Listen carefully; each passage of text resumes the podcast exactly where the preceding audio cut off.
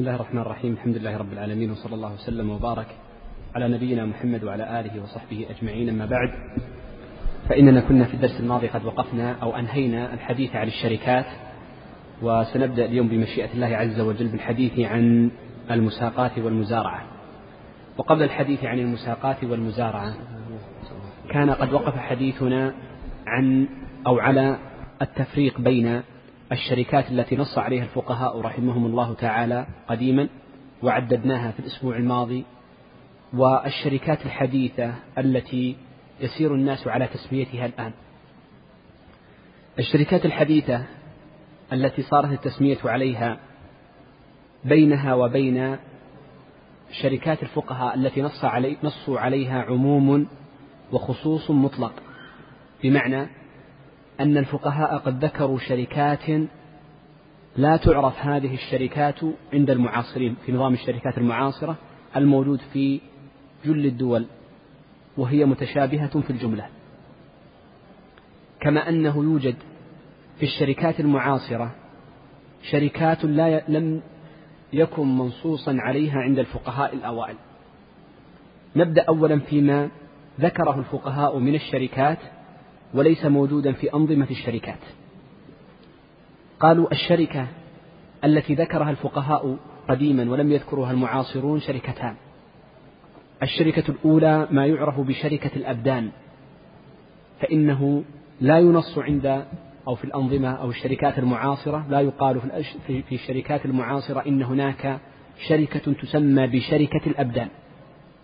والشركة الثانية شركة المضاربة.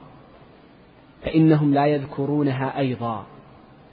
بناء على أن الشراكة في المضاربة يسميها المحدثون والنظاميون الحديثون نوعا من أنواع الأجرة ولا يعتبرونها نوعا من أنواع الشركة.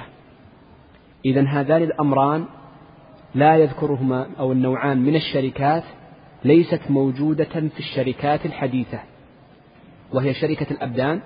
عندما يتشارك الإثنان بأعمالهما والنوع الثاني شركة المضاربة عندما يبذل أحدهما المال ويبذل الآخر العمل فإنها لا تسمى شركة في الشركات المعاصرة وإنما يسمونها إما أجرة أو نحو ذلك من التسميات وأما الشركات المعاصرة فإنه يمكن تقسيمها إلى ثلاثة أنواع من الشركات. تقسم بسائر مسمياتها إلى ثلاثة أنواع من الشركات. النوع الأول من الشركات التي تسمى بشركات الأشخاص. شركات الأشخاص. سواء سممت وهي أنواع شركة المحاصة وهكذا من الأنواع الكثيرة جدا فيها. وشركة الأشخاص هي في الحقيقة شركة العنان. هي شركة عنان. بمعنى أن كل واحد من الشريكين يبذل مالا ثم يقتسمان الربح بينهما على حسب ما يتفقان عليه. كما أن أن الشريكين أو أكثر من الشريكين يكونان مشتركين في الذمة أيضا وفيها شركة وجوه. فإذا خسرت الشركة وانتبه لهذه الكلمة لأن سنذكرها في النوع الثاني أو الثالث. فإذا خسرت الشركة فإن الديون المترتبة على الشركة تكون على الشركاء. دخلت أنا وأنت في بشركة كل منا بعشرة آلاف أو أكثر. خسرت الشركة فأصبح عليها دين عشرة آلاف. ونحن اثنان فأنا وأنت لأنها من شركات الأشخاص ندفع هذا الدين بيننا بحسب الرؤوس التي اتفقنا عليها. وهي شركة الأشخاص خمسة أنواع كما في نظام الشركات. تتغير من بلد إلى بلد آخر في التسميات وهي شركة عنان. لا فرق تماما. النوع الثاني من الشركات وهو وإن كان موجودا في نظام الشركات إلا أنه قليل عمل الناس به بل ربما يكون نادر وهو ما يسمى بالشركات التعاونية. وهذه الشركات التعاونية يكون فيها معنى التبرع فيأتي أهل مهنة أو أهل حي. فيتشاركون لعمل فيه منفعة أهل الحي. يأتي المزارعون فيتشاركون ليجعلوا لهم بيدرا أي ثلاجة يجمعون فيها المحاصيل أو مستودع. يأتي أهل الحي فيتشاركون في أسواق تجارية يعني في في بقالة كبيرة فتسمى جمعية تعاونية أو شركة تعاونية.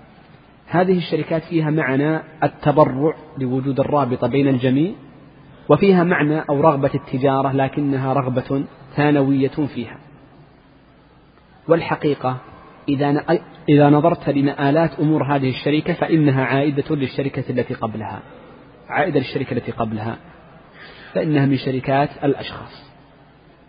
وهو قليل لأن الشركات التي جربت أغلبها تفشل. الشركات التعاونية ولذلك قليل ما تكتم ما تكون هناك شركات تعاونية أقصد عندنا هنا في المملكة ربما في بعض الدول القريبة تكون ناجحة لدعم الدولة لها في الجمعيات التعاونية وغيرها. النوع الثالث من الشركات وهو المهم جدا وهو غير موجود عند الفقهاء الأوائل مطلقا وهو ما تسمى بالشركات المساهمة. ولما, ولما سميت بالشركات المساهمة؟ قالوا لأن كل امرئ يدخل فيها لا يسمى شريكا وإنما يسمى مساهما وهي التي تسمى بذات المسؤولية المحدودة. شوف بعض الشركات تسمى ذا ميم ميم ذات مسؤولية محدودة. ما معنى هذه الكلمة؟ قالوا معناها أن يكون المساهم شوف ما نقول هنا الشريك وإنما نسميه المساهم أن يكون المساهم مسؤولا في حدود رأسه حدود رأس ماله فقط وليس مساءلا عما زاد عن ذلك. بمعنى نأتي بصورة بسيطة فيها وإلا فإن الأنظمة تقيدها لابد أن يكون هناك عدد. يصل إلى أقل شيء خمسين مساهم في بعض الشركات وبعضها تشترط ما هو أكثر ورأس مال كبير جدا. لو فرضنا بصورة بسيطة أنني وأنت اشتركنا في شركة شركة أو ساهمنا في شركة. لابد تسمى مساهم. أنا مساهم لست شريكا. الشريك الأول والثاني. ساهمنا في شركة. في النوع الأول قلنا إذا خسرت الشركة, خسرت الشركة ما الذي يكون؟ أصبح عليها ديون. من يدفع ديونها؟ الشركاء. هنا لا. أنا مسؤول مسؤولية محدودة بالرأس المال الذي دفعته. فإذا دخلنا في الشركة كل واحد منا دفع عشرة آلاف. ثم خسرت هذه الشركة وأصبح عليها دين مليون. في النوع الأول يجب على الشركاء أن يدفعوا من مالهم لأنها متعلقة بذمتهم في شراكة بالذمة أن يدفعوا هذا الدين الذي عليها. في هذا النوع من الشركات يقولون لا. تصفى أصول الشركة وتباع. وما فإن كفت بالديون الحمد لله. ما كفت بالديون فإن الديون تسقط. تلتغي. ديون معدومة. البنك الذي يقرض شركتنا هذه ثم لما صفيناها ديونه هذه ليس له الحق أن يطالب بها من اشترى الشركة بعدنا. خلاص انتهت. إلا أن ينص في العقد أنك تتحمل الديون. تلتغي الديون. وهذه الفكرة في الشركات جعلت لهذه الشركات المساهمة ذات المسؤولية المحدودة شخصية مستقلة عن شخصية المساهمين فيها. شخص مستقل عني وأنا إنما أنا مساهم فأنا جزء فقط من هذه الشركة المساهمة فهي لها ذمة مستقلة عن ذمتي والحقيقة أن هذا النوع من الشركات هو الذي غير وجه العالم لماذا؟ لأن هؤلاء الشركاء ليس لهم التحكم في المال تحكما كليا وإنما هناك جمعيات عمومية ويكون هناك عضو عضو منتدب وغير ذلك من الأمور. فيكون القائمون على هذه الشركات منطلقين في تجارتهم بغض النظر عن رأي المساهمين. هذا واحد. الأمر الثاني أنها تكون فيها مبالغ ضخمة. هذه ما تكون في الشركات الصغيرة. ولذلك ما تكون إلا في أشياء ضخمة جدا. والأمر الثالث أن انطلاقهم ينطلقون بقوة لأنه يعلم أن الخسارة إنما هي متعلقة برأس المال فقط. ولذلك بعض الشركات هذه ذات المسؤولية المحدودة تكون ميزانيتها تعادل ميزانية عشرات الدول من الدول الفقيرة. عشرات. هذه الشركات الكبيرة مثل شركة شركات صناعات السيارات وشركات البترول وغير ذلك تتعامل بالملايين ويتوظف تحتها الألوف من الناس. فهي تساعد على التوسع. لكن إذا انهارت شركة من هذه الشركات سقط كل أو بعدها شركات أخرى متعلقة بها من حيث الديون. أطلبها نصف ملايين فجأة أصبحت هذه الديون معدومة لا يمكن سدادها فتسقط الشركة الأخرى وهكذا إلا أن يكون هناك إدارة. ولذلك فإن الفقهاء المعاصرين لو إذا هذا الموضوع من الفقهاء المعاصرين من يرى أن هذه الشركات ليست شركات شرعية يقول غير صحيح. لأن الفقهاء قديما لم يتكلموا عن هذا النوع من الشركات.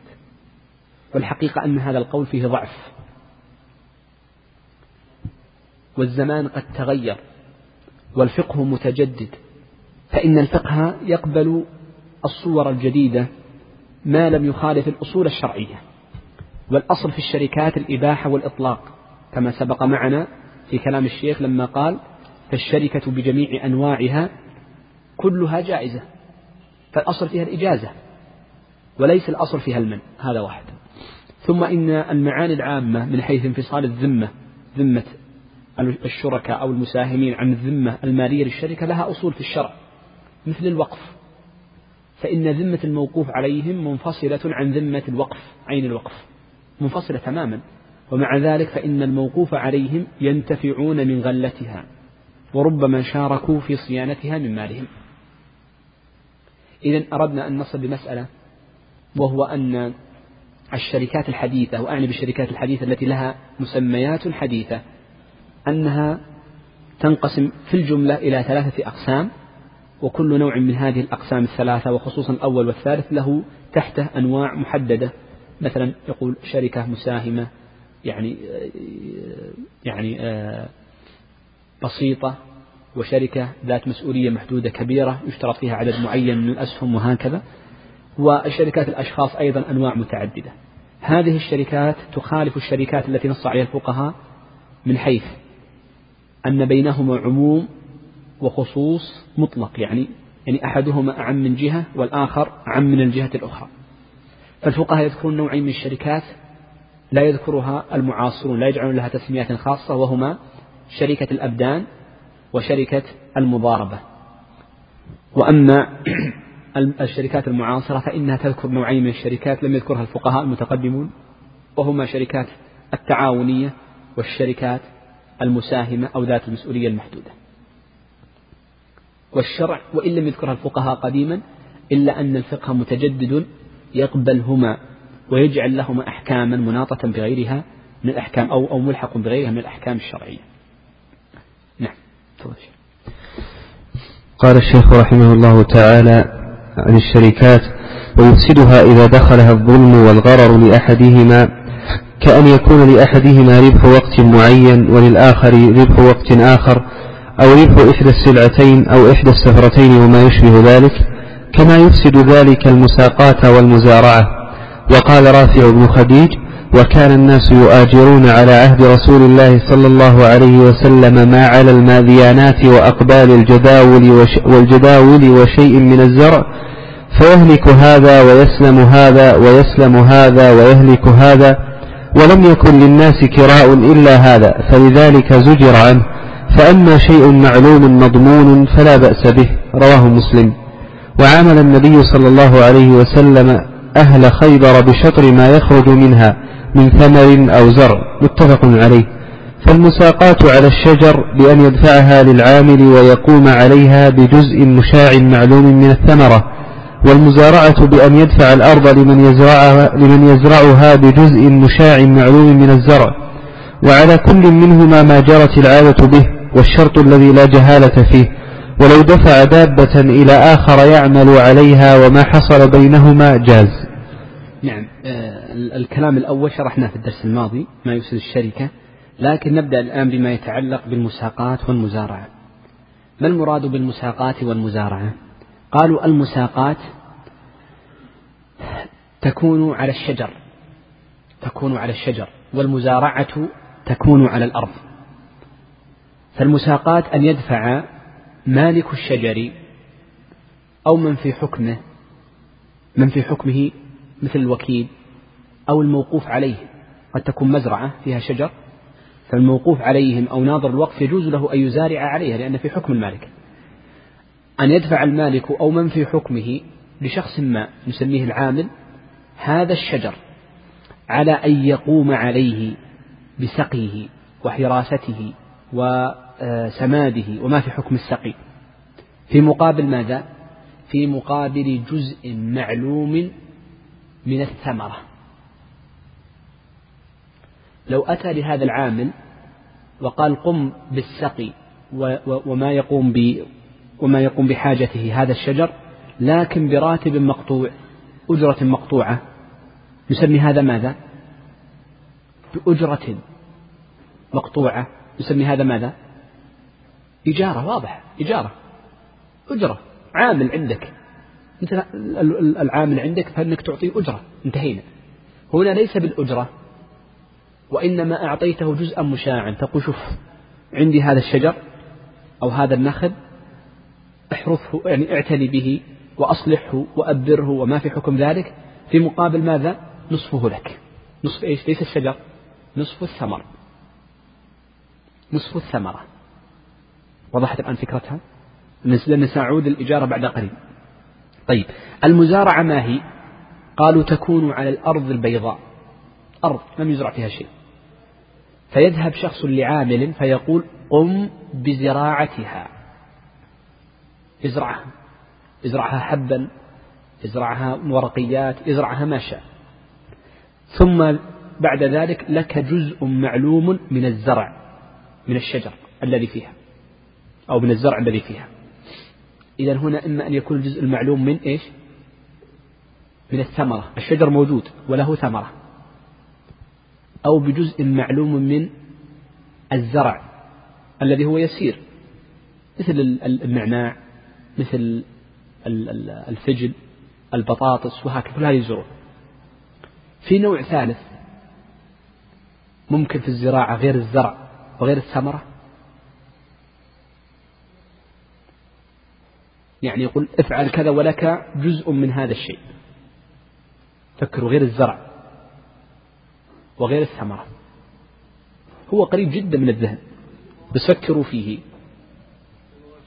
لا لا ما بعد وصلنا المواشي يقول في الزرع ما زلنا في الزراعة. ما زلنا في مزرعة ما طلعنا منها. ها؟ الإحاطة جزء من الأرض يعني؟ لا شيء يخرج من الأرض. سم. سم؟ لا البناء لا. البناء ما له دخل. إحنا ما زلنا في الزراعة. الزراعة الزراعة. شيء يطلع من الأرض يزرع إحنا قلنا الثمر وقلنا الزرع هذا الذي يقص. طيب لو جاء شخص وقال لك جزء من الشجر وهذا يسمونها المغارسة. شوف المغارسة. عند فيه مثل ماذا يزرع؟ مثل النخل. عندك أرض وليس فيها نخل. أرض بيضاء. فتأتي لشخص تقول ازرع فيها من النخل ما يسر الله عز وجل ولك ربعه. فتأتي أنت بالفسائل وتزرعها فتملك الشجرة كاملة حتى لو أثمرت مئة سنة هي لك. وضحت المغارسة إذا مزارعة آه، مساقات ومزارعة ومغارسة والمغارسة في حكمهما كما نص عليه الشيخ تقي الدين وهو الصحيح من مذهب الحنابلة. وضحت الثالثة ما هي؟ لا لا. المساقات لماذا؟ الشجر موجود. الجزء جزء من ماذا؟ من الثمرة. النوع الثاني قلنا ما هو؟ المزارعة. العامل له جزء من الزرع. الزرع الذي هو ينبت من الأرض. الذي يقص. طيب. النوع الثالث المغارسة. يبقى الأصل ما يروح. الشجرة تجلس سنين طويلة جدا. عشر عشرين ثلاثين ربما تجلس أكثر. فيملك الشجرة لكن لا يملك الأرض. صورت المغارسة ما هي؟ إذن هي ثلاث. ثنتان جاء فيهما الحديث والثالثة قيست عليهما وهي صحيحة وهي ما يسمى بالمغارسة. إذا عرف المغارسة تقول أن يدفع أرضا لمن يغرسها بجزء مشاع من الشجر من الشجر. وضحت الصورة؟ طيب. هذه المسألة مسألة المزارعة والمغارسة مسألة أشكلت. لأنه في حديث رافع أنه قال كان الناس يؤاجرون على عهد النبي صلى الله عليه وسلم بجزء من الشجر فسماها إجارة. فإن قلت إنها إجارة فسيأتي معنا أن اليوم إن شاء الله أن من شرط الإجارة أن تكون الأجرة معلومة. والأجرة هنا غير معلومة. قد يكون قليل وقد يكون كثير الربع أو النصف. فمن ظن أن المزارعة والمساقات وما في حكمهما كالمغارسة من أحكام الإجارة أشكل عليه هذا الحديث. حتى قال بعضهم إنها لا تصح. لأنها نوع من أنواع الإجارة والإجارة يجب أن تكون معلومة واستدلوا بظاهر النص. والمحققون من أهل العلم يقولون إن هذه المساقات والمزارعة ليست إجارة وإنما هي ماذا؟ نوع من أنواع الشركات. شركة. تذكرون الدرس الماضي ولا نسينا؟ أريد أن أسأل الآن في رأيكم المساقات والمزارعة تشبه أي أنواع الشركات الأربعة اللي ذكرناها الأسبوع الماضي الدرس الماضي؟ مضاربة؟ ليش؟ فيكون من أحدهما المال ومن أحدهما العمل. وذكرت لكم تذكرون لما قلت لكم إن أشكل عليهم من جهتين إدخالها في المضاربة. يعني شبهها هي تشبه المضاربة لكن أشكل على الفقهاء وشبهه بالمضاربة من جهة أنهم يشترطون في المضاربة أن تكون رأس المال نقد وهنا ليس نقدا. الأمر الثاني أن يكون دائرا بين الغرم والغنم وهنا صاحب الأرض ما خسر شيء. رابح مئة بالمئة أليس كذلك؟ لكن نقول لا هو دائر بين الغنم والغرم لأنه سنة في السنة كلها لم ينتفع من أرضه أعطاها صاحبه. هذا غرم عليه خسارة يستطيع أن يؤجرها لشخص فيربح ومع ذلك ترك الربح وذهب إلى المزارع فهي في الحقيقة دائرة بين الغرم والغنم. لذلك يقول شيخ الإسلام ابن تيمية والمساقات والمزارعة أحل من الإجارة أحل من الإجارة وأطيب كسبا من الإجارة لأنها دائرة بين الغنم والغرم طيب. وبناء على أنها من من من من, من الشركات فإننا كنا قد ذكرنا أن عقود الشركات عقد جائز وليس عقدا لازما. فالصحيح أن المساقات والمزارعة عقد جائز فيجوز فسخه كالشركات. واختلف النقل عن الشيخ تقي الدين بما أننا نقول لن نخرج عن رأيه. هل هذان العقدان التي هي المساقات والمزارعة عقود لازمة أم عقود جائزة؟ فالموجود في الفتاوى للشيخ المطبوعة أنها عقد جائز وهذا الذي ينضبط على قواعده. ونقل ابن قاضي الجبل في كتابه الفائق عن الشيخ تقي الدين أنه قال إنها من العقود اللازمة. وذكر علاء الدين المرداوي في تصحيحه للفروع أن هذا النقل لم يجده عند غيره حتى أن ابن اللحام في الاختيارات لم يذكر عنه أي عن الشيخ أنه قال بأنها عقد لازم. ولكنه قال إن صاحب الفائق يعرف ومطلع على كلام الشيخ تقي اطلاعا جيدا. ولكن يظهر لي أن الأقرب على قواعد الشيخ أنه يرى أنها من العقود الجائزة وليست اللازمة لأنه نص على أنها من الشركات والأصل في الشركات ماذا؟ الجواز دون اللزوم. والشيخ نص في الفتاوى على أنها عقد جائز. نعم. إذا فهمنا معنى المساقات والمزارعة. ثم قال الشيخ أن على كل منهما ما جرت العادة به. ما معنى هذا الكلام؟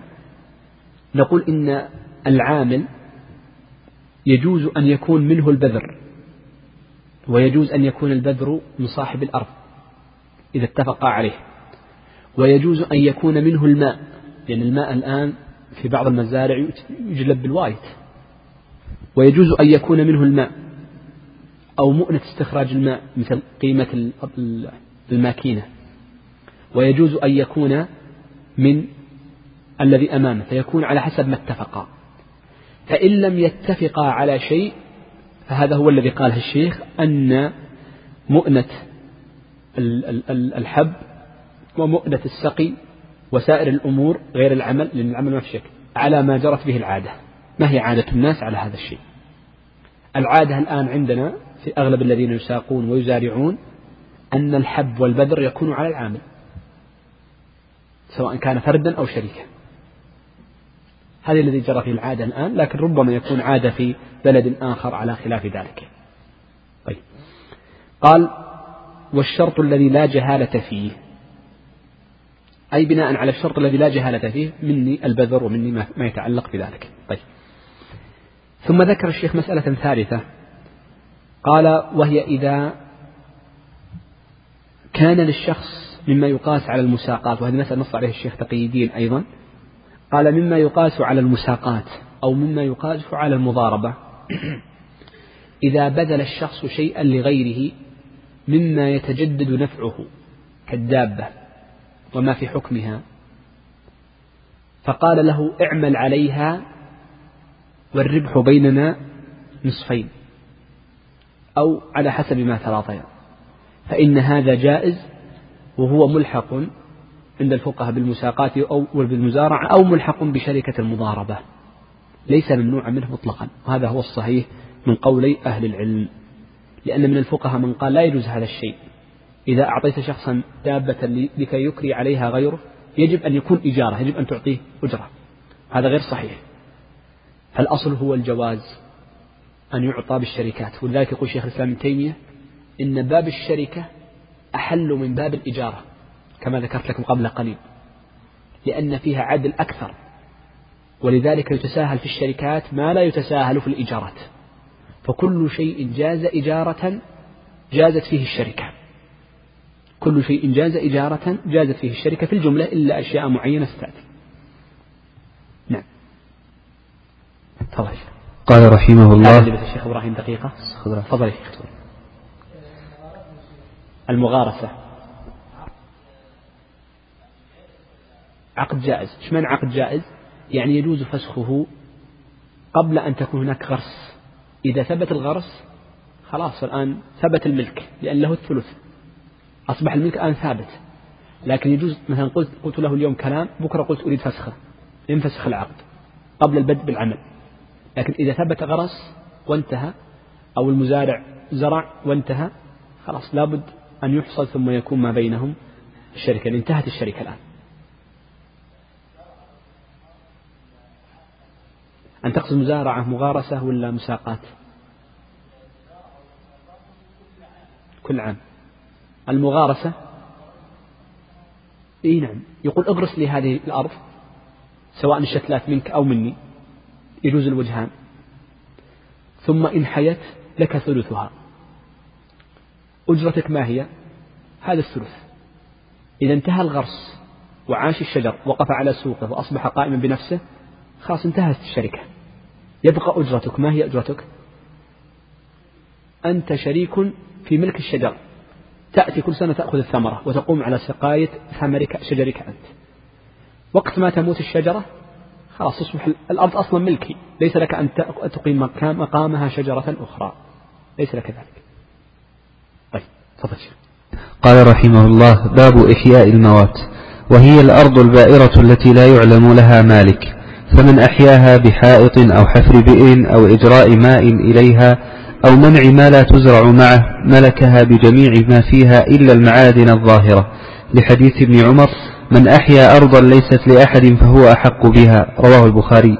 وإذا تحجر مواتا بأن أدار حوله أحجارا أو حفر بئرا لم يصل إلى مائها أو أقطع أرضا فهو أحق بها. ولا يملكها حتى يحييها بما تقدم. نعم. آه هذا الباب وهو باب إحياء الموات. النبي صلى الله عليه وسلم قال من أحيا أرضا ميتة فهي له. وهذا الحديث عن النبي صلى الله عليه وسلم أصل في هذا الباب بل هو أصل هذا الباب. وقد سبق معنا عندما تكلمنا في بعض في درس الأصول عن قضية هذا الحديث. هل هو خرج من النبي صلى الله عليه وآله وسلم من باب الحكم الشرعي الثابت أم أنه خرج منه صلى الله عليه وآله وسلم من باب السياسة؟ وكنا قد ذكرنا أن شهاب الدين القرافي والشيخ آه، شمس الدين ابن القيم رحمه الله تعالى قد قرر أن هذا الحديث خرج من النبي صلى الله عليه وسلم مخرج السياسة أي بمعنى كونه حاكما. وعلى ذلك فإنه إن رأى ولي الأمر إلغاء الإحياء. بمعنى أنه قال ليس لأحد أن يحيي أرضا بل لا بد فيها من شروط معينة أو ما في حكمها أن لولي الأمر ذلك. والإحياء الآن التملك بالإحياء هو يكاد يكون ممنوع في سائر الدول العربية. الآن لا لا توجد أرض تملك بالإحياء في سائر الدول العربية وفي المملكة عندنا بالخصوص آه، كل إحياء قبل 86 هجري فإنه معتبر وثابت وكل إحياء بعد هذا التاريخ فإنه لا يكون سببا للملك. ولذلك عندما نتكلم عن كتاب إحياء الموات فإننا نتكلم عن الحكم الذي ذكره الفقهاء فيما لو كان مسموحا به أو مأذونا به. وذكرت لكم أن من الفقهاء من قال إن لولي الأمر سلطة في المنع من الإحياء وكون التملك إنما يكون بوسائل أخرى وسنمر عليها بعد قليل. فالمقصود أن هذا الإحياء ربما تكون بعض الأحكام فيها يعني مناطة بالسياسة الشرعية المناطة بولي الأمر.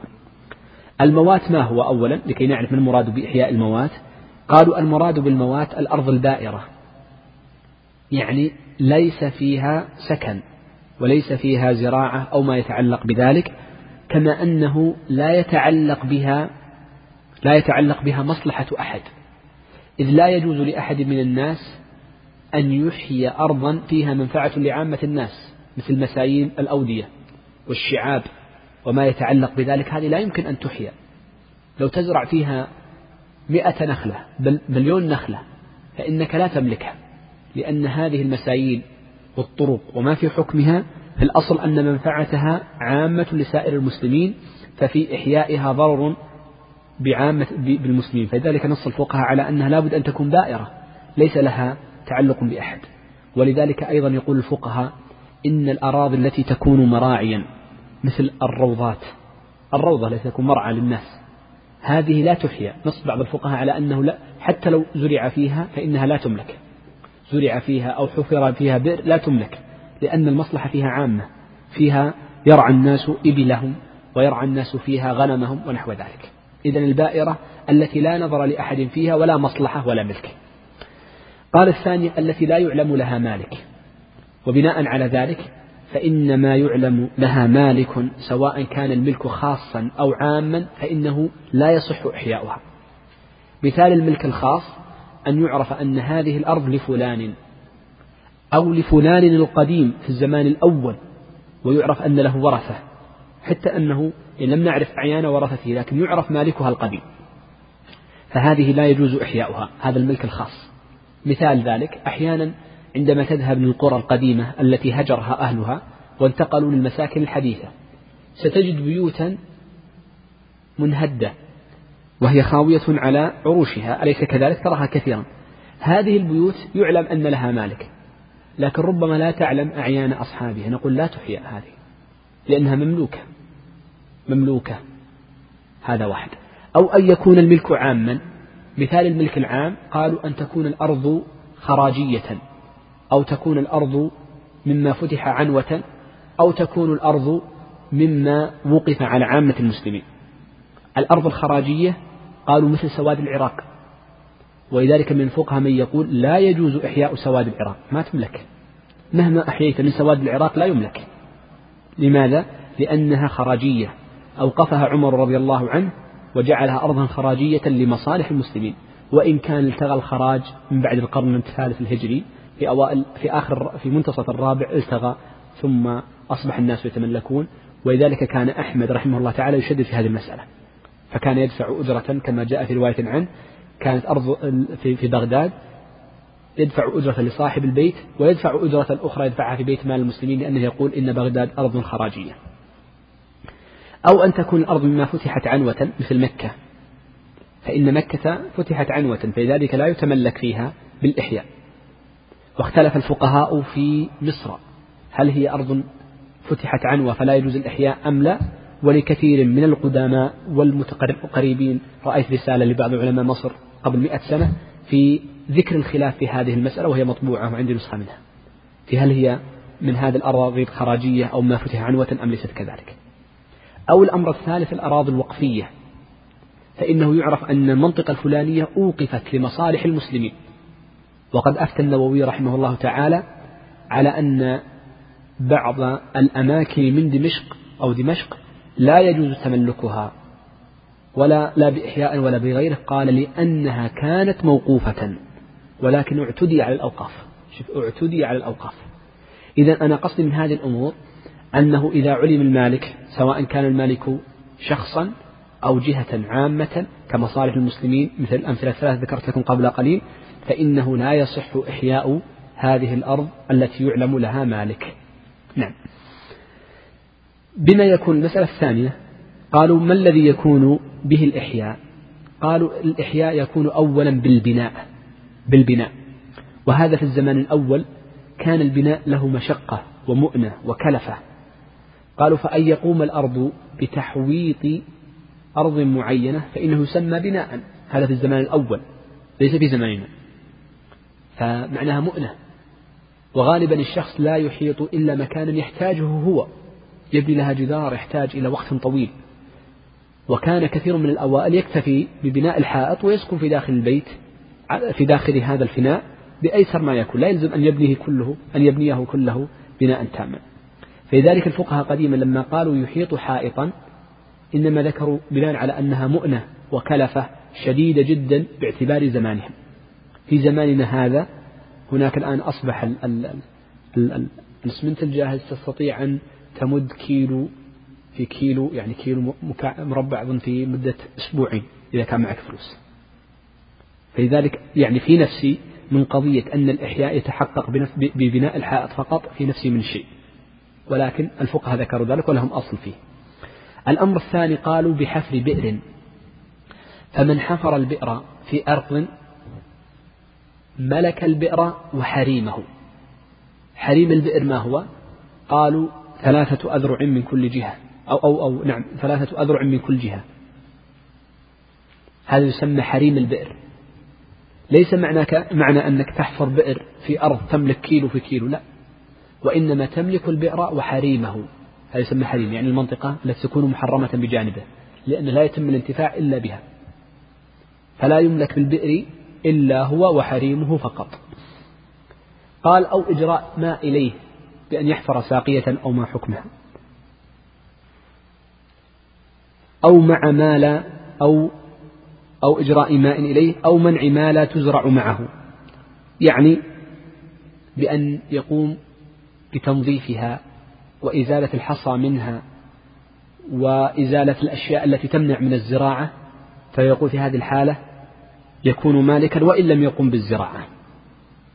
قال ملكها بجميع ما فيها إلا المعادن الظاهرة.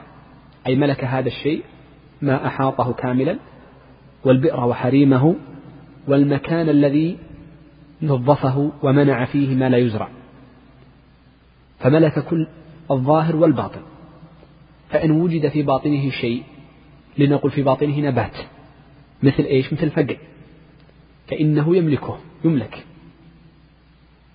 أو وجد في باطنه معدن سأتكلم عن المعادن بعد قليل. فإنه يملكه أو ركاز يملكه. إلا المعادن الظاهرة التي تكون ظاهرة يعني على ظاهر الأرض فإنها لا تملك. المعادن الباطنة التي تكون في باطن الأرض مثل الذهب. طبعا الركاز له حكم تكلمنا عنه تذكرون الذي هو من من لا يعلم لا يعلم مالكه من الجاهلية أو بعده يعني ذهب مسبوك هذا تكلمنا عنه. لكن لو أن الأرض المرء أرضا فوجد في أرضه معدن مثل وجد فيه منجم ذهب أو وجد في أرضه بترول فهل يملك المرء هذا المعدن أم لا؟ الفقهاء يقولون يملكه هذا الأصل لأنه في الزمان الأول كان لا يستخرج إلا الشيء اليسير لا يستخرج الشيء الكثير. وقال كثير من أهل العلم إن المعادن الباطنة تدخل في حكم السياسة مثل ما قلنا في إحياء الموات لأنها ملحقة بإحياء الموات فإن رأى ولي الأمر أن المعادن الباطنة تكون في ملك عامة المسلمين فإنه في ذلك أتم وأصلح وهذا الذي قرر شيخ الإسلام. قرر شيخ الإسلام أن هذا هو الأصلح للمسلمين أو مفهوم كلام الشيخ. وبناء على ذلك فإن من وجد في أرضه معدنا منجم نحاس منجم فضة منجم ذهب أو وجد في أرضه بترول فنقول لا تملكه أنت لا تملكه. وإنما بناء طبعا الآن أصبحت جل الدول يعني ترى هذا الرأي فإنه يكون ملكا للدولة أو يكون ملكا لعامة المسلمين يعني عامة المسلمين في هذه الدولة. قال لحديث ابن عمر النبي صلى الله عليه وسلم قال من أحيا أرضا ليست لأحد فهو أحق بها. إذا هذا هو ما يسمى بالإحياء. هناك شيء آخر غير الإحياء يسمى التحجير التحجير وهو يكون سابقا للإحياء. التحجير ليس سببا للتملك وإنما يكون سببا للاختصاص. انتبه ليس سببا للتملك وإنما يكون سببا للاختصاص يعني أنت أولى بها من غيرك. ما هو التحجير؟ قالوا أن يجعل المرء حول أرض حجارة أو ترابا العقوم أن يسمونها العقوم مر عليكم هذا المصطلح؟ العقوم يأتي بال هذه السيارة شو اسمها؟ الشيول يأتي بالشيول ثم يجمع التراب فيكون على هيئة تل صغير هذا يسمى عقوم. فيأتي شخص فيجعل العقوم على أرض معينة. نقول هذا ليس من بناء الحائط أو يجعل حجارة قصيرة ليس جدارا كاملا لكن حجارة يحدد الملك يحدد الأرض التي يريد أن يزرعها أو يريد أن يبنيها. نقول هذا يسمى تحجير ولا يسمى إحياء. هذا التحجير ما الذي يفيده؟ لا يفيد الملك وإنما يفيد الاختصاص أي أنت أولى بها من غيرك. أنت أولى بها من غيرك. طيب التحذير بما, لا بما يكون قال أولا يكون بأن يدير حولها حجارة واحد أو أن يحفر بئرا ولكن لم يصل إلى مائها. قد يحفر متر أو مترين أو عشرة أو عشرين ولكن لم يصل إلى الماء. فإن هذا ليس من إحياء ما انتفعت الأرض بهذا الماء؟ بئر. فانتفعت به. ونحن قلنا يملك البئر وحريمها لماذا؟ لأن حريم البئر لمصلحته هنا أصلا البئر لا تستخدم. لا ماء فيها. هذا يدل على أنك أولى من غيرك ربما تحفر بئرا أخرى أو تفعل وسيلة أخرى.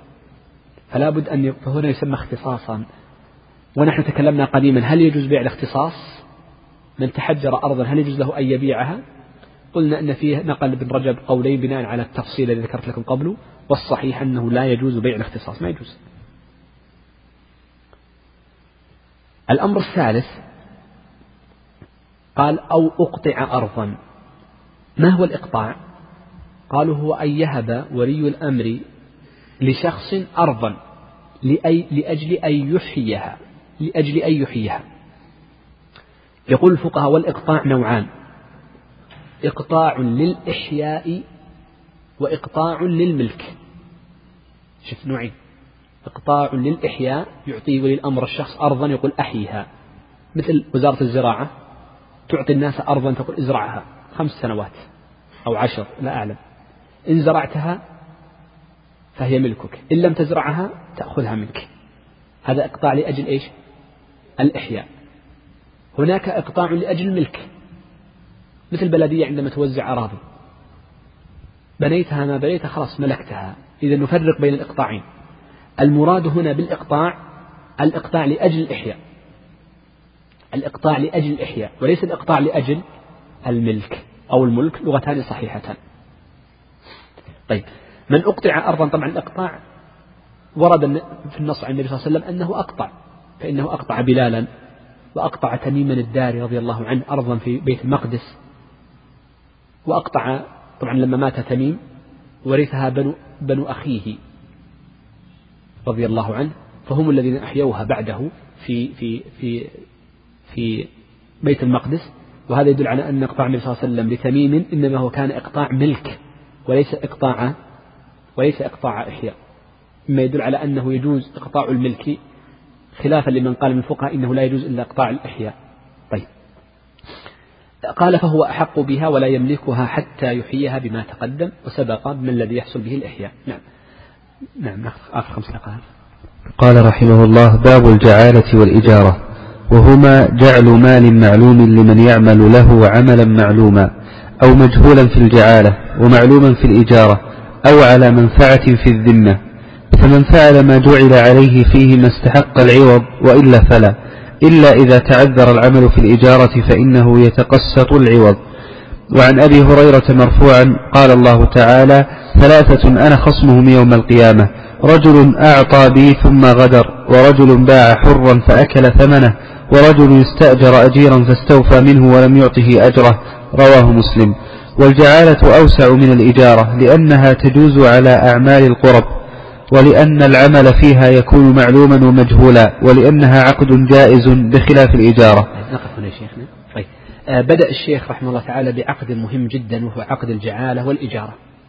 وهذان العقدان في الحقيقة هما من أدق العقود وأكثرهما يعني دقة في المسائل. حتى أن حتى إن كثيرا من الفقهاء عليهم رحمة الله استشكلوا العديد من مسائل الجعالة بالخصوص. وأما عقد الإجارة فإن صعوبته تداخله ببعض العقود الأخرى وما يتعلق بالضمان ونحو ذلك. وقد نص بعض المعاصرين على صعوبة عقد الإجارة.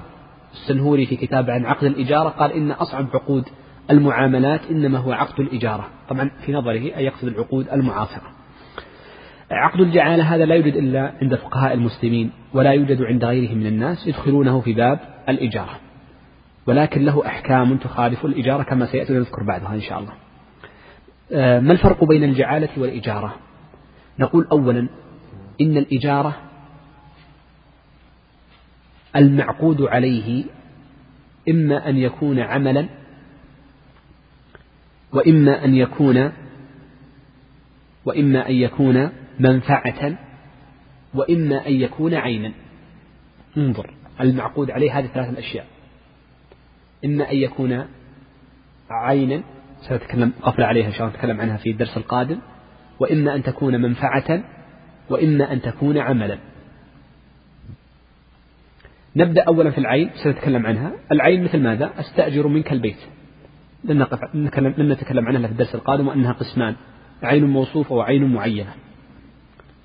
والنوع الثاني قلنا أن تكون منفعة. المنفعة مثل ماذا؟ استأجرتك لتخيط لي ثوبي ولتبني لي داري ولكي تقوم بخدمتي ولكي تقود سيارتي وهكذا من الأمور. منفعة. إذا هنا منفعة. والعقد على المنفعة نوعان. العقد على المنفعة نوعان. إن كانت تتعلق بالزمن يعني قدرت بزمن فإنها تسمى عقد الأجير أو الإجارة الخاص أو عقد الأجير الخاص. فإذا قالوا لك الأجير الخاص هو عقد على منفعة مقدرة بزمن. هذا يسمى الأجير الخاص عقد على منفعة بزمن آه، آه، مقدرة بزمن مخصوص فهذا هو الأجير الخاص. وإن كانت المنفعة وإن كانت المنفعة إحنا الآن تكلمنا عن المنفعة ولا العمل؟ قلنا المنفعة خلينا نقلبها نجعلها العمل أحسن. خلينا نقول العمل. وإن كانت العقد على العمل وكان العمل ليس مقدرا بالزمن وإنما بالنتيجة وإنما مقدرا بالنتيجة فإنه حينئذ عفوا. وإن كان العمل متعلقا بإنجازه كامل العمل فإنه يسمى الأجير المشترك. إذا ليست متعلقة بماذا؟ بالزمن وإنما متعلقة بالكيفية والصفة. وإذا كان العمل متعلقا بالكيفية والصفة وإذا كان العمل متعلقا بالكيفية والصفة فإنه يسمى الأجير المشترك. تذهب للخياط تقول له خط ثوبي تعطيه القماش وكل شيء. خط ثوبي وأعطني إياه. هنا العبرة بماذا؟ الصفة صفة العمل. لأن خط ثوبي بالهيئة الفلانية. شوف خط ثوبي بالهيئة الفلانية. فهو متعلق بصفة العمل.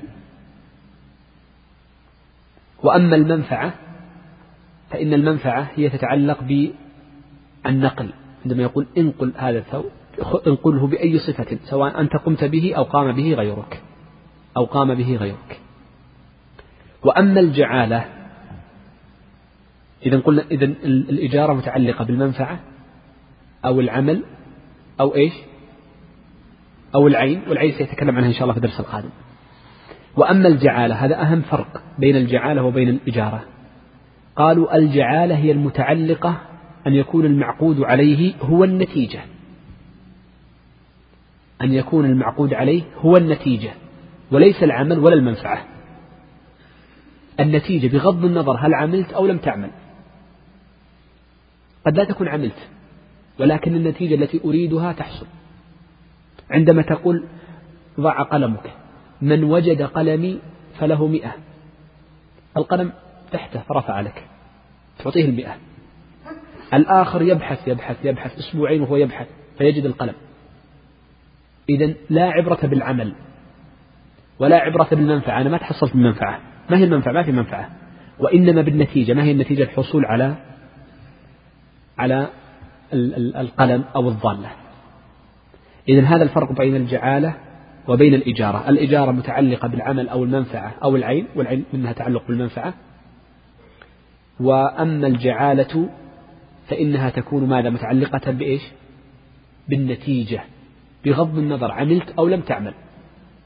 لذلك الأجير إذا فسخت إجارته رحمك الله إذا فسخت إجارته ننظر كم عمل. كم عمل؟ عمل يوم أو يومين يأخذ أجرة بالنسبة والتناسب يومين من شهر اثنين من ثلاثين من الأجرة هذا الخياط أنهى نصف العمل. شوف أنهى نصف العمل ويمكن تجزيء العمل. نحن لا يمكن تجزيء العمل. فنقول يأخذ نصف الأجرة. هذا أجير. وأما في الجعالة فلو أنه بحث ولم يجد شيئا ولو جلس شهرا ليس له شيء. العبرة بالنتيجة النهائية. ولا تتجزأ. ولا تتجزأ. وضح الفرق بين الثنتين. إذا الفرق الأول بين الثنتين أو الفرق الأول هو أن المعقود عليه يختلف بين الجعالة والإجارة. هذا واحد. الفرق الثاني إذا لم تتم الإجارة ولم تكمل الجعالة ما الذي يترتب عليه من الأجرة؟ فقلنا إن الأجير يأخذ ماذا؟ جزءه من الإجارة وفي الجعالة لا يأخذ العامل شيئا لا يأخذ شيئا. الفرق الثالث سيمر معنا بعد قليل أن الجعالة عقد يجوز فسخه. بينما الإجارة عقد لازم لا يجوز فسخه. الأمر الرابع من الفروقات من حيث القرب سنتكلم عنها في محلها. طيب. نبدأ بكلام الشيخ. يقول الشيخ وهما أي الإجارة والجعالة. جعل مال معلوم. لابد أن تكون الأجرة معلومة. هذا الشرط الأول. فلا تصح الأجرة إذا لم تكن معلومة. وهذا العلم للأجرة قد يكون منصوصا عليه مثل أن يقول أجرتك كذا وقد يكون معروفا عرفا مقدارها مثل أن تكون الإجارة شبع البطن وهذا هو الصحيح. الصحيح أنه يجوز الأجارة على شبع البطن وهو اختيار شيخ الإسلام ابن خلافا للمشهور مذهب. كأن تستأجر عاملا تقول اعمل عندي في مقابل أنني ماذا؟ أعطيك غداء فطور وغداء وعشاء. المذهب يقول ما يجوز والسبب أن هناك غرر الأجرة غير معلومة. ولكن الأجرة في الحقيقة معروفة عرفا معروف مقدار لن يزيد عن كذا ولا ينقص عن كذا وإن كان يختلفون في مقدار الأكل. ولذلك جاز إجارة الظئر بطعامها بطعامها. طيب. قال لمن يعمل له عملا معلوما؟ إذا كان العمل معلوما فهي فهي الإجارة. وهذا يسمى الأجير المشترك. الأجير المشترك. لأنه قال خط لي هذا الثوب. أو أن يكون العمل مجهولا. قالوا وهذه هي الجعالة. وهذا هو الفرق الخامس. أن الجعالة الفرق يعني المعقود عليه وهو العمل مجهول. إحنا قلنا النتيجة المعقود عليه لكن العمل للوصول إليها مجهول. قد تعمل قليلا أو قد تعمل كثيرا. قال ومعلوما في الإجارة انتهينا منها. قال أو على منفعة في الذمة. منفعة في الذمة مثل أن يقول له أريد نقل نقل كذا أو أريد سكنى سكنى فهي منفعة في الذمة. ولذلك الفقهاء يقولون إن المنفعة إذا كانت في الذمة فلها حكم السلم. لها حكم السلم. أريدك أن تخزن لهذه البضاعة بمواصفات معينة. سنتكلم عنها إن شاء الله في محلها الأسبوع القادم. ثم يقول الشيخ فمن فعل ما جعل عليه فيهما استحق العوض وإلا فلا. إن أكمل العمل في الجعالة استحق العوض كاملا وإن أكمل العمل في الإجارة استحق العمل. لكن إن لم يكمل العمل ذكرناه قبل قليل ففي الجعالة لا شيء له وفي الإجارة بجزئه. لذلك قال الشيخ إلا إذا تعذر العمل في الإجارة ما استطاع أن يكمل. أو اختلف فإنه يتقسط العوض في الإجارة دون الجعالة. الجعالة ما يتقسط العوض. وهذا من الفروق الفرق الثاني من الفروق التي ذكرناها في الفرق بين الجعالة وبين الإجارة. ثم ذكر أنه طبعا الحديث في قضية أن أن من استأجر أجيرا فإنه يجب عليه أن يعطيه أجره في قول النبي صلى الله عليه وسلم ثلاثة أنا خصمهم وذكر منهم رجلا استأجر أجيرا فاستوفى منه ولم يعطه أجره. ووجه الدلالة أن من استوفى العمل لا تجب الأجرة إلا عند استيفاء العمل. إذا استوفي العمل وكمل وجبت الأجرة وقبلها لا تجب الأجرة وإنما تتقسط إن كان يمكن تقسيطه ولا ضرر. يعني لما تذهب بثوبك للخياط فيخيط لك نصفه ويقول لك أريد نصف الإجارة. يقول هنا ليس لك نصف الإجارة لماذا؟ لأن نصف الخياطة هذه في الحقيقة لا منفعة منها ما يتجزأ العمل لا يتجزأ شوف لا يتجزأ هنا. وإذا أردت أن تكمل باقي الثوب ربما لن تجد خائطا يخيط لك وسيخيط لك بأجرة كاملة. وربما يكون هذا الفعل أفسد عليك ثوبك. فهنا ربما هو الذي يغرم وليس أنت لأن أفسد عليك الثوب. خلاص قص. ولكن متى يتجزأ؟ إذا نقول مثلا في بناء حائط. بنى لك نصف الحائط ولا ضرر عليك من إكماله. يعني بنى لك جهة معينة. لا ضرر عليك. لا تقول إني سأجد. لا يكمل لا يمكن أن يوجد عامل يكمل لي الباقي إلا بأجرة كاملة. فهنا له الحق أن يأخذ النصف الأجرة. له الحق أن يأخذ نصف الأجرة. إذا تعذر. لأن قلنا إن الإجارة عقد لازم. يجب عليه أن يتم العمل. إلا أن يكون مما يتقسط مما يتقسط نعم. ثم قال الشيخ وهي آخر جملة قال والجعالة أوسع من الإجارة لأنها تجوز على أعمال القرب. وهذا هو الفرق الخامس أو السادس في الفرق بين الجعالة والإجارة أن الجعالة تجوز على أعمال القرب. يقول شيخ الإسلام تيمية وليس كل أعمال القرب تجوز فيها الجعالة وإنما أعمال القرب التي تتعدى تتعدى نفعها مثل تعليم القرآن ومثل إمامة المسجد ومثل القضاء. هذه يجوز أخذ الجعالة عليها. وأما الأعمال القرب التي لا تتعدى فلا يجوز أخذ الجعالة عليها. مثل من يصوم عن وليه. الرسول صلى قال من مات وعليه الصوم صام عنه وليه. أليس كذلك؟ فلو أراد وليه أن يصوم عنه وقالوا له الورثة سنعطيك مبلغ نقول ما يجوز. لأن هذه القربة والعبادة لا يتعدى. لو أراد امرؤ أن يقرأ القرآن ويهدي ثوابه للميت مقابل مال نقول ما يجوز. لأنه لا يتعدى نفعها لغير الاثنين هؤلاء. طيب الحج هل يتعدى نفعه أم لا؟ يتعدى؟ لا ما يتعدى شيء. يتعدى ولا ما يتعدى؟ ما يتعدى. هل يجوز أخذ الأجرة لمن يحج عن غيره؟ سم؟ على القاعدة هذه الأجرة له الجعل يعني. طبعا الأجرة ما يجوز أجرة يجوز جعالة على النتيجة. إذا لم يحج لو مشى في الطريق وصل الطائف بعدين رجع ما يقول عطني عشر بالمئة. إني أنهيت عشر بالمئة. نقول لا. يعني رجع قالوا فسخنا العقد. يجب عليه أن يأخذ المال كاملا إلا أن يكون عليه مؤنة هو. على القاعدة التي ذكرها شيخ الإسلام لا يجوز أخذ الأجرة على الحج. لكن انظر ماذا يقول الشيخ. يقول يجوز للمرء أن يأخذ المال ليحج لا أن يحج ليأخذ المال. إذا المال الذي تأخذه إنما هو نفقة طريق ومؤنة سفر فقط. تأخذ المال لتحج. لا تحج تأخذ المال. من حج عن غيره فإنما الأصل ذهابه لمكة ليرى البيت ويتعبد ويتحنث ويأخذ المال ليستعين به في الطريق فقط. وليس يحج يبحث عن الناس عندك حجة عندك حجة حتى يأخذها. وهذا كلام الشيخ تقي الدين. طيب. الفرق الذي بعده قال أنها عمل فيها العمل يكون فيها معلوما ومجهولا وتكلمنا عنه. قلنا وأما الإجارة فلا بد أن يكون العمل معلوما. إما بالزمان أو بالفعل تكلمنا عنه. الفرق الأخير أن عقد الجعالة عقد جائز بخلاف الإجارة فإنها عقد لازم. إن شاء الله في الأسبوع القادم نعيد هذه الجملة ونذكر التقاسيم وننتقل لما بعدها. أسأل الله عز وجل للجميع التوفيق والسداد وصلى الله وسلم على نبينا محمد. آه أحد الإخوان يقول ما الحكم في التأمين على السيارات وفي التأمين في المستشفيات؟ طبعا الكلام طويل جدا. في قضية الفروق بين التأمين. لكن يعني أنا تأخرت اليوم في الدرس خمس دقائق زدت عليكم. أظن ولا لا؟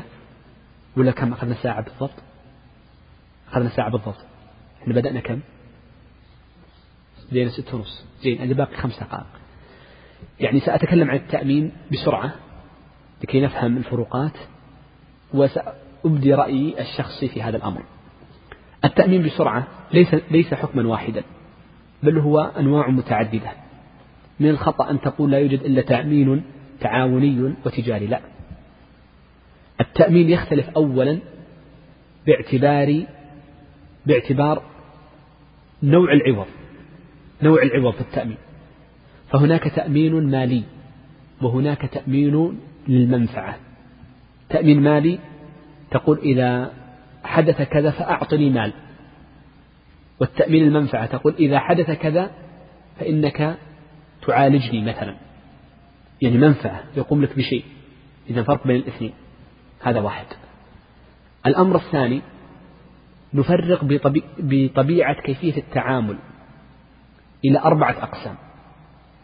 فهناك التأمين التجاري وهناك التأمين التعاوني وهناك التأمين التكافلي وهناك التأمين الاجتماعي. أربعة وليس اثنان. أربعة. التأمين التجاري فكرته أن تعطي مالا فإذا جاءك الضرر أعطيك مالا إذا كان مال أو قد يكون قد يكون مالي وقد يكون منفعة نفس الشيء.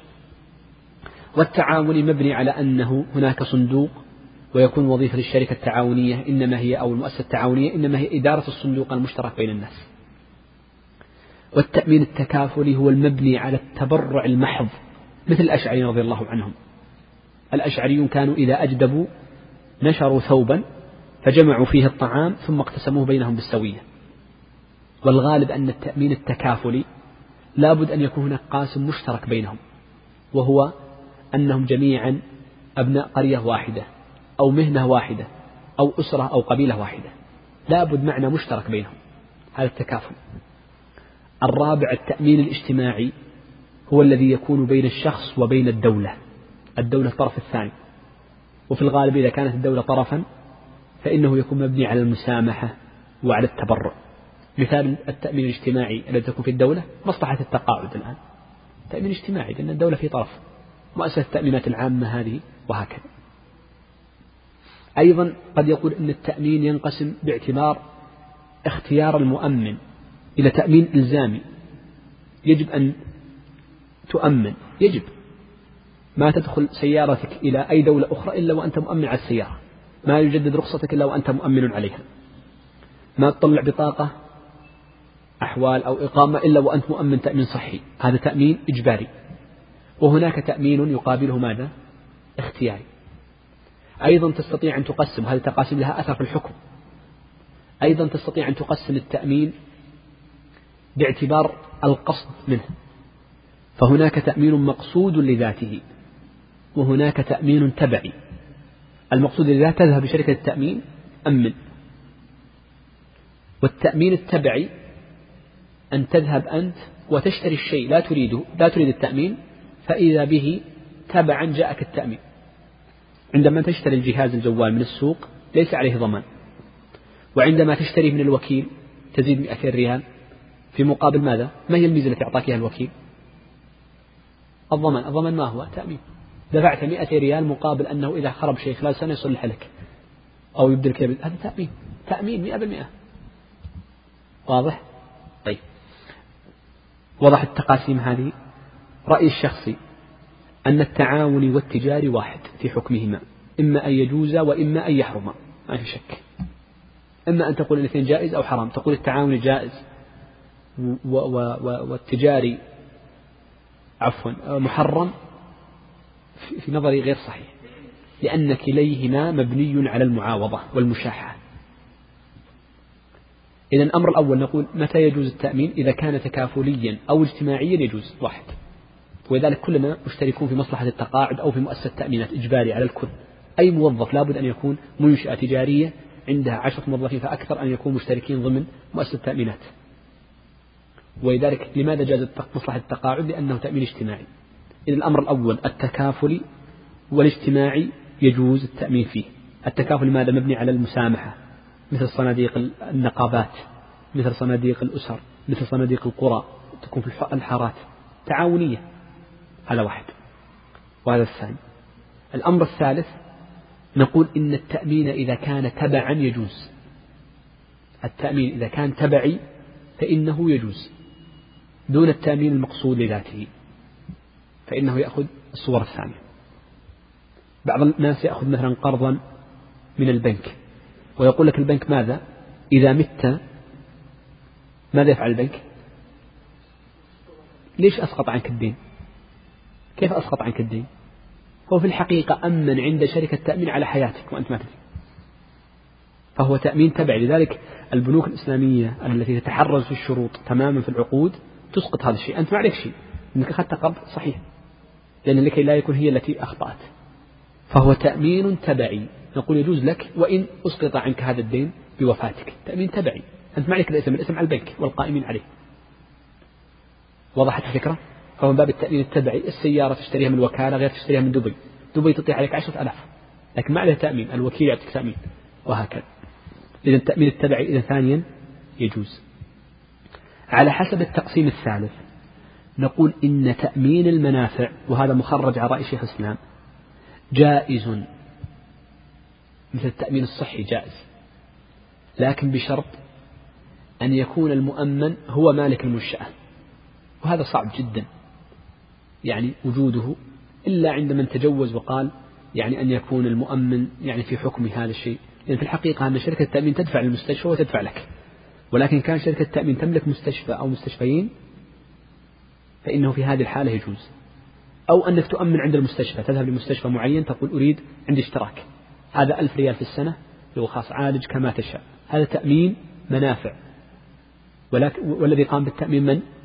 مالك المنفعة وليس الشركة منفصلة ولذلك يحاولون يعدلونها بعض الفقهاء المعاصرين فيقولون إن تأمين الصحي متى يجوز؟ إذا كان الوسيط وظيفة وظيفة آه، المدقق الحسابات فقط. بيننا وبين الشركة فيكون دور الوسيط دور مدقق حسابات ونحن المبلغ الذي نقتطعه عن كل شخص من الموظفين مثلا نقول ألف ريال يذهب 900 منه أو 800 للمنشأة أو المنشآت التي نعالج عندها والباقي يأخذها من المدقق وهو الشركة المالية بناء على ذلك فالتأمين على السيارة من التأمين ماذا؟ الإلزامي فيجوز لك أن تؤمن. إحنا نقول الإلزامي يجوز أنت ملزم. يجب أن تؤمن. فيجوز لك.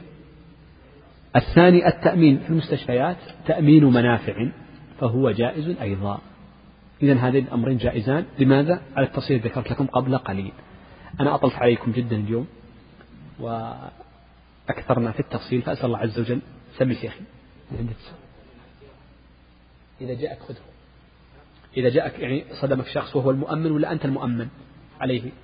إذا كنت مؤمن الذي أمامك هو الذي يعني أنت مستفيد من ماله يجوز. ما عليك. يعني مثلا صدمك واحد والخطأ عليه وهو المؤمن خذ المال كامل أنت مخطئ عليه. هنا قلنا ما دام جاز التأمين الإلزامي فأثره من باب التبع. يجوز. خلاص تقول أنت لا تطلبه. يعني ما يطلب منك المال وإنما يأخذه من؟ من, من الشركة. يجوز. لأنه من باب الإلزام. ولذلك يقول ما كان من باب الإلزام جاز ولها أصول طويلة جدا في الشرع. سمي شيخ؟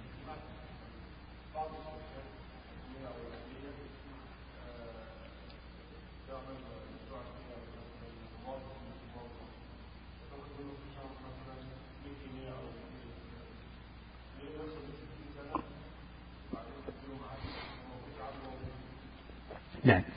هذا يسمونه صناديق الادخار. شرطان فيهما متى تجوز؟ قالوا بشرط أن يكون اجتماعيا. إيش معنى اجتماعي؟ أن الذي يقوم بهذا الشيء هي الجهة آه، النائبة عن الدولة مثل الصناديق السيادية مصلحة التقاعد مصلحة التأمينات وما في حكمها. إذا هذا الشرط الأول. ففي هذه الحالة يكون مبني على المسامحة من طرفهم يريد أن ينفع الناس. الشرط الثاني هل يلزم أن يكون يعني هل يلزم أن يكون إلزاميا ليجوز؟ أم يجوز أن يكون إلزاميا واختياريا؟ وضحت الفكرة. يعني لو قامت مصلحة التقاعد باقتطاع مبلغ معين قالت من أراد أن يشترك معنا بمبلغ معين شهريا ثم سيكون لك راتب تقاعدي بعد ذلك. هذه التي فيها خلاف وهي الآن معروضة على هيئة كبار العلماء. لا أعلم ما الذي سيخرجون به إذا خرجوا الشرط الثاني. وضح الشرطين. الشرط الأول يجب أن يكون الذي يقوم بهذا الفعل جهة نائبة عن بيت مال المسلمين. لأن لو كان قطاع خاص فهي دائرة بين الغرم والغنم حرام قمار. لو قام بها القطاع الخاص نفسه ما يجوز. وهذه صدر فيها قرار مجمع الفقه انتهينا. لكن لو وجد هذا الشرط لكنه كان اختياريا ليس إلزاميا. الآن التقاعد إلزامي عليك. يقتطع من راتبك بالإجباري 9% أو 18% على حسب نوع الشركات. إجباري. فهذا جائز لا شك لوجود الشرطين. الإلزام والشرط الثاني ما هو؟ أن القائم بالتأمين جهة اجتماعية أو الدولة يعني يسمى تأمينا اجتماعيا فهو تأمين اجتماعي ملزم به. فجاز نعم. اختياري إذا إذا لا شك في حرمته وصدر فيه قرار من مجمع الفقه. واضح مثل الشمس أنه حرام. قرض قرض يا شيخ. قرض هذا قرض واضح جدا أدفع لك سنويا عشرة ألاف ريال أو عشرة ألاف جنيه باعتبار كل شهر ألف مثلا أما من أي مبلغ؟ في مقابل أنني إذا تم الستين كل شهر تعطيني مبلغ كذا. قد أكون حيا قد أكون ميتا. وهكذا. فالأمر واضح القضية فيه. لما اغتفر هذا الأمر بالشرطين إذا كان إلزاميا وإذا كان جهة عامة اجتماعيا ثم تأمين اجتماعي جاز. مثل التقاعد الموجود في كل دول العالم. ولذلك دائما مصلحة التقاعد أو ما تسمى في مقامها في الغالب حتى في الدول الأوروبية. وفي أمريكا أيضا هي مؤسسات عامة ملك الدولة. فأكبر الصناديق السيادية في العالم هي ملك دول عن طريق مصالح مصلحة التقاعد أو ما في حكمها. واضح الشرطان اختل الأول ما في إشكال أنه حرام. الثاني هو الذي محل نظر. إذا وجد الأول واختل الثاني محل نظر وهو معروض عند المشايخ إذا صدر قرارهم لعلي أخبركم إن شاء الله. سمي شيخنا. سم تفضل شيخنا الدبي يتأخرنا اليوم. يزرع علينا عبد الغني. وين عبد الغني؟ عبد الغني؟ ولا مو هذا نعم. أيوة. الأرض ملك صاحب المال أو مأذون له فيها. مثل الوكيل.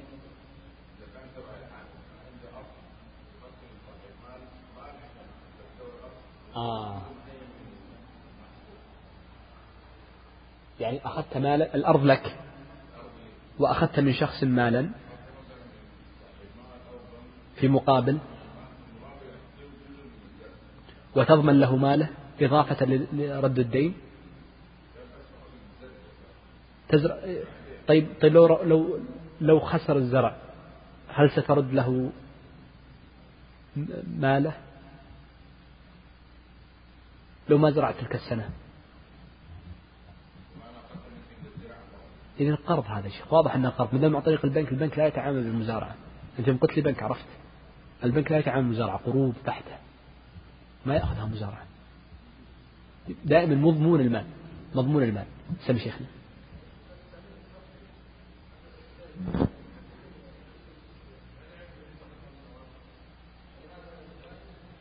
يعني مثلا الشركة يقول لك أربع أربع مستوصفات.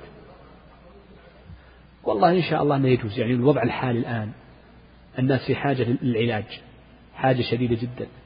ولو ذهب المرء بنفسه لوجد كلفة وهو في الحقيقة تعتبر من أكثر يعني الأشياء يعني كلفة على الشخص.